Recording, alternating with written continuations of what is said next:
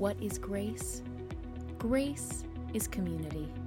Grace is passion. Grace is for everyone.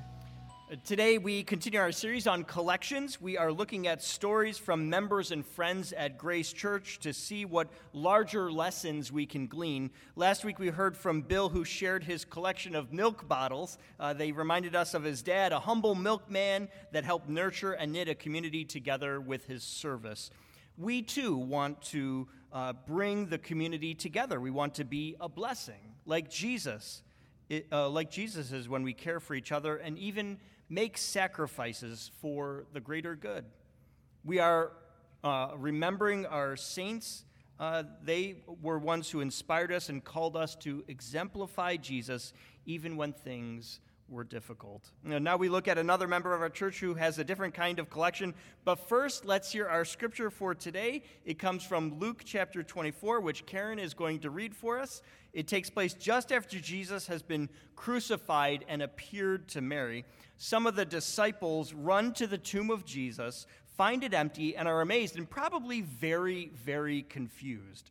What does this all mean? We, we get at least some explanation for the meaning of Jesus' resurrection here. Now let's hear the Gospel of Luke, chapter 24, verses 13 through 35. This is known as the Walk to Emmaus. Hear now the word of the Lord. Now, on that same day, two of them were going to a village called Emmaus, about seven miles from Jerusalem, and talking with each other about all these things that had happened. While they were talking and discussing, Jesus himself came near and went with them. But their eyes were kept from recognizing him. And he said to them, What are you discussing with each other while you walk along? They stood still, looking sad. Then one of them, whose name was Cleopas, answered him, Are you the only stranger in Jerusalem who does not know the things that have taken place there in these days? He asked them, What things? They replied, The things about Jesus of Nazareth, who was a prophet, mighty in deed and word before God and all the people, and how our chief priests and leaders handed him over to be condemned to death and crucified him. But we had hoped that he was the one to redeem Israel. Yes, and besides all this, it is now the third day since these things took place. Moreover, some women of our group astounded us. They were at the tomb early this morning, and when they did not find his body there, they came back and told us they had indeed seen a vision of angels who said that he was alive. Some of those who were with us went to the tomb and found it just as the women had said, but they did not see him. Then he said to them, Oh, how foolish you are, and how slow of heart to believe all that the prophets have declared. Was it not necessary that the Messiah should suffer these things and then enter into his glory? Then, beginning with Moses and all the prophets, he interpreted to them the things about himself in all the scriptures.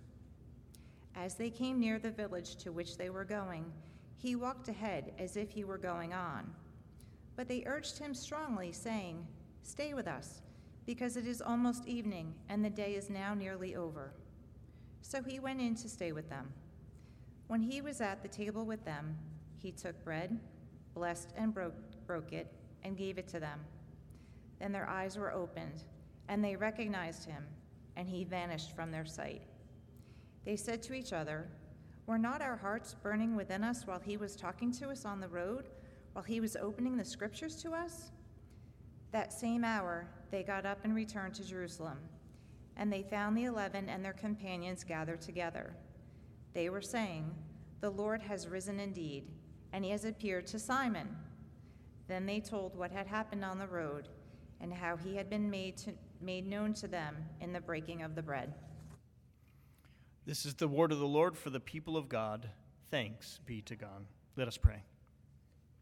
God, make us an inclusive community, passionately following Jesus Christ. Work in our hearts and minds that we would be remade by your presence transformed by your power, and reformed by your example. May the words of my mouth and the meditations of our hearts be acceptable in thy sight, O Lord, our rock and our redeemer. Amen. I'm noticing as we go through this series that the things that we collect say something about us. It reveals something about our character, or at the very least, the things that we care about. Today, we're going to hear an interview with Marion. She is a longtime member at Grace United Methodist Church, and she is here with us in worship today. Uh, when I brought my equipment in to interview Marion, she asked me, Oh, this must be a hobby of yours. You must really enjoy doing these videos. And I told her, No, this is entirely out of necessity. What I want is to have people give testimony and tell stories, but people don't want to stand in front of the congregation. If I ask them to do a video, people always say yes. And she said, Oh, yes, that's true of me. You could never get me to stand up in front of the congregation. See what I mean, people? That's why we're doing these video interviews. It's a chance to hear from the folks in the church, get to know them more, and see how the things we care about connect with the biblical story that can teach us. When I sat down with Marion, I asked her about the collection she had. Let's take the next couple of minutes for the interview.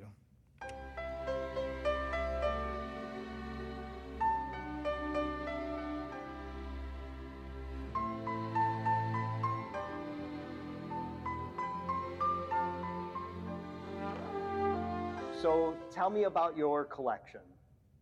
Uh, well, I previously, I've been painting for maybe 20 years at the Oriental Brush Artist Guild up in North Salem, New York, which is 120 miles round trip. And I did that for a long time, 60 miles each way, seven times a year. And that's when I painted uh, the big paintings that I used to paint. But and then when my husband got sick, I didn't paint for those years. And after he passed, I just I had not painted, so I wasn't painting. But when I had to stay in the house during the pandemic, I said, I have to do something. And so I, I got my painting things out, and I thought, let me do these just little paintings. I'll buy a pad of paper and you know, start. And I did. I start, just started painting these little 9 by 12 things. And I said, now what on earth am I going to do with them now that I've got this pile? And so I started giving them away. I mean, you know, I'd give them to, to shut ins or my friends and family. Everybody got pictures. I used them like greeting cards.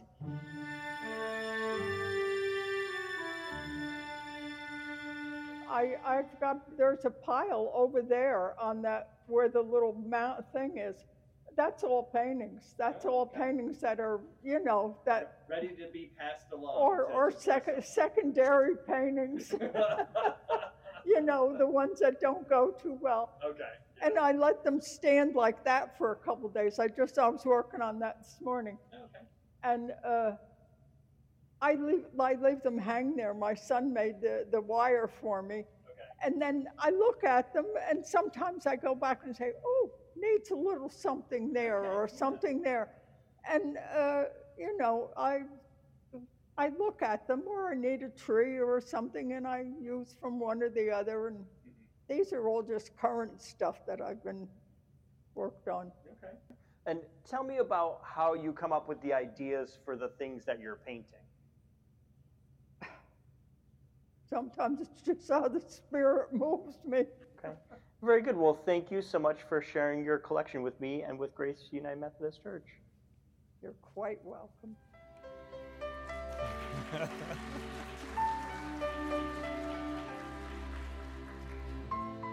Now, Marion, she was very generous with her time. Uh, there's the full interview will be available on YouTube after today's service. It is very lengthy, but really wonderful. So I invite you to spend some time and watch the whole interview after today. Uh, Marion doesn't just paint either. She had sculptures all around her home, which were really beautiful and creative.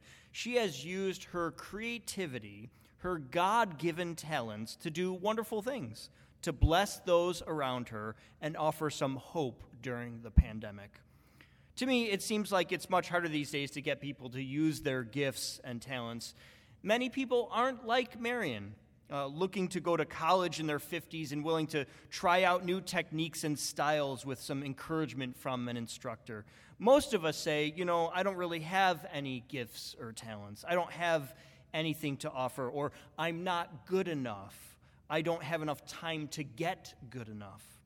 Last winter, my son noticed an advertisement for a TV show called America's Got Talent Extreme. Uh, it had all kinds of death defying stunts, and we decided to watch it together as a family. It was a lot of fun to watch people with these incredible skills do things that seem impossible to the rest of us. But watching that show made me wonder something. It made me wonder if you have to be a professional, an expert in your field, in order to wow people like that.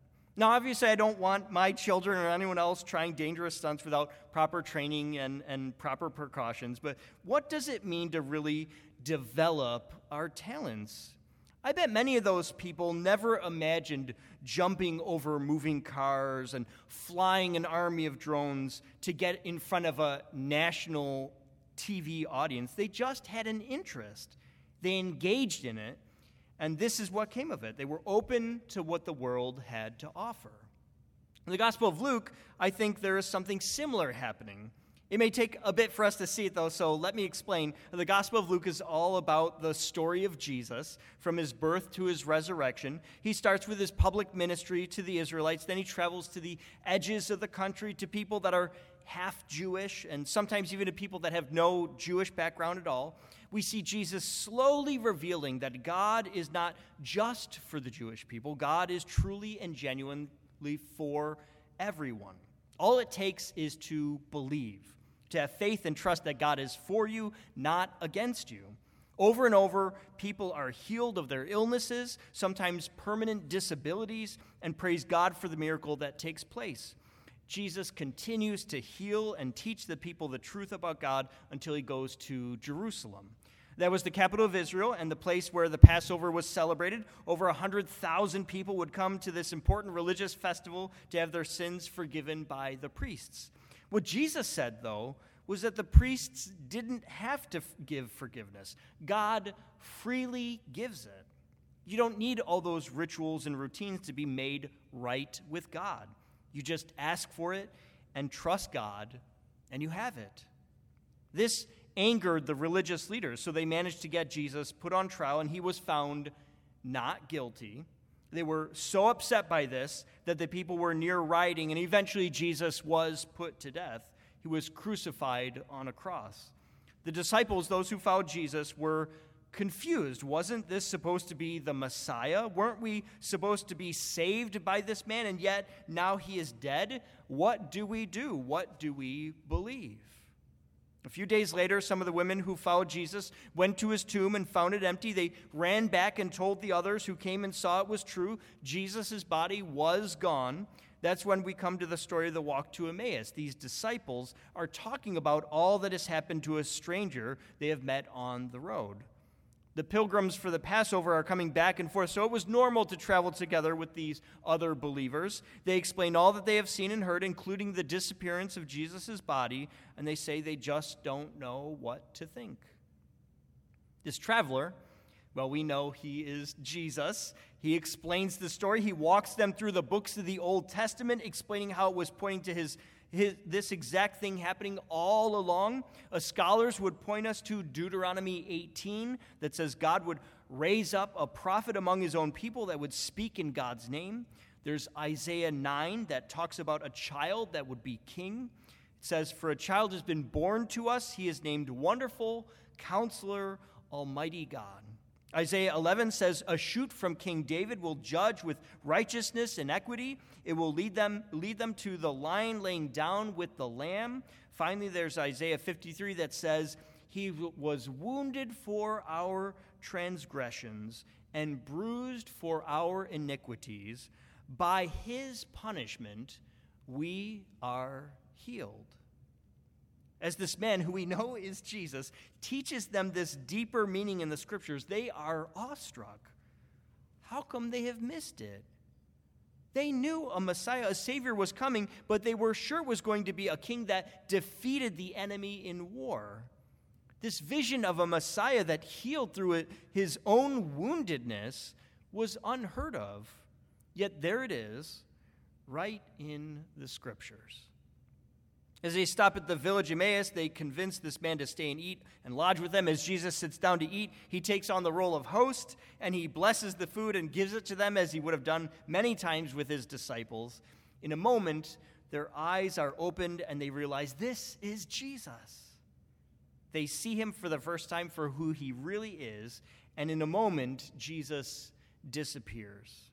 They're so stunned, they get up and run back to Jerusalem at night to tell the other disciples what has happened to them.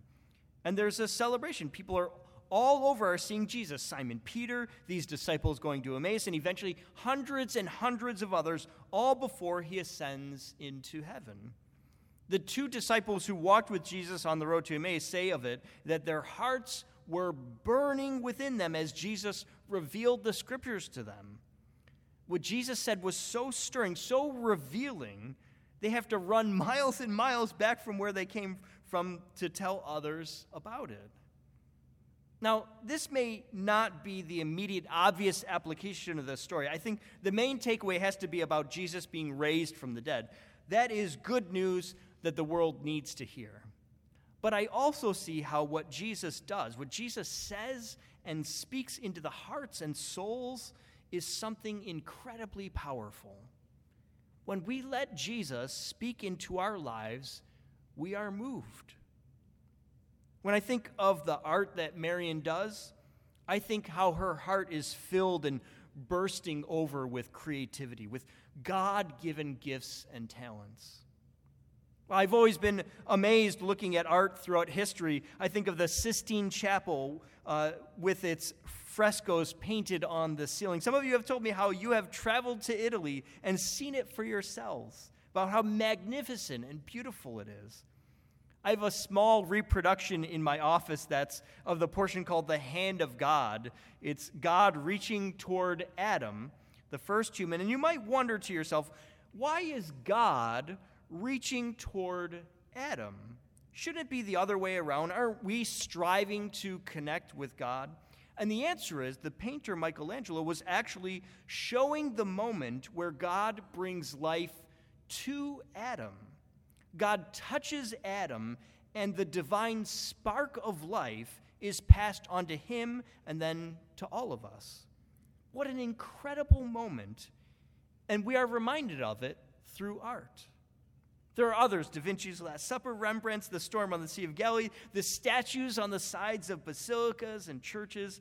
This church building itself has beautiful meaning and purpose woven throughout it, from these uh, seven windows in here to the sides of the bell tower, all the way to the cement wall behind that curtain. God has placed something incredible inside each one of us, and it comes out, it takes form in each of us when we say yes to what God has for us, when we accept the gifts and talents placed inside of us and use them for the benefit of this world. Beautiful, incredible things happen when we say yes to God. Uh, there's a children's hospital in Indianapolis. They had a woman who had a, a, baby in their neonatal care because of a virus their child had contracted. After that experience, this mom wanted to give back. She wanted to help moms who experienced the pain and trauma of a baby in intensive care. So she started volunteering, and just as she was signing up for it, she heard about an opportunity they were trying to start up. They wanted to help stressed moms with babies in intensive care by giving them some much needed rest and relaxation. She just happened to run her own salon and was able to donate an unused chair. She used her contacts and networks to get supplies donated and have some other volunteers step up to help. Now, when they have stressed moms who are overwhelmed with sick babies, they can offer them a place to just breathe, to relax and recover from the stress and strain. They get some much needed rest because this woman chose to use her talent for God. It's a gift. You wouldn't necessarily put those talents and needs together, would you? Yet, when we are open to God, your talents and creativity will be a gift to others. This is what transpired with Jesus. He was a conduit of God. His life was a, a palette of colors where God moved freely in him and through him to make beautiful art. Jesus' life touched others and it brought healing and freedom like nothing else could.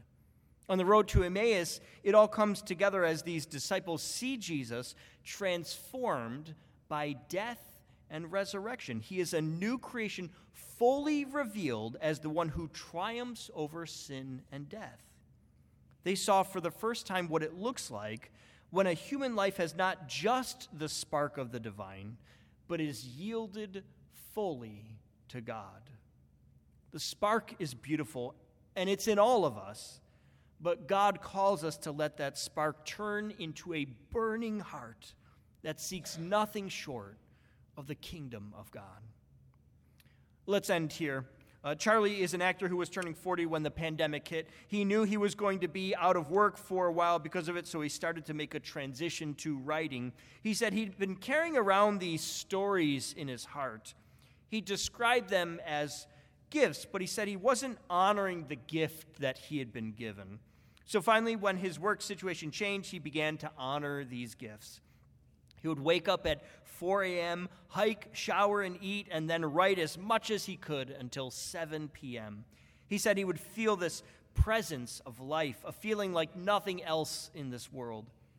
He felt proud of his work and like he was honoring the innate gifts that God had given him. He sees his mission in life as to identify those talents God has given him and to use them absolutely as much as he can.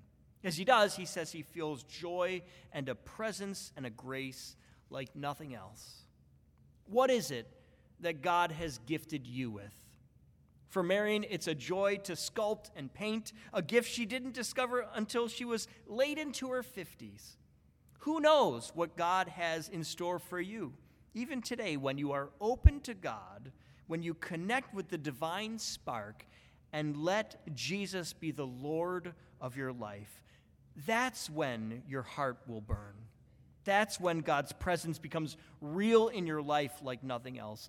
Let Jesus be on the walk of your life, whether to Emmaus, back to your home, or to anywhere else you go, as you see the gifts of God given to you, shared for the glory of God. Amen. Amen. For everything happening at Grace, check out our website at gumc.org.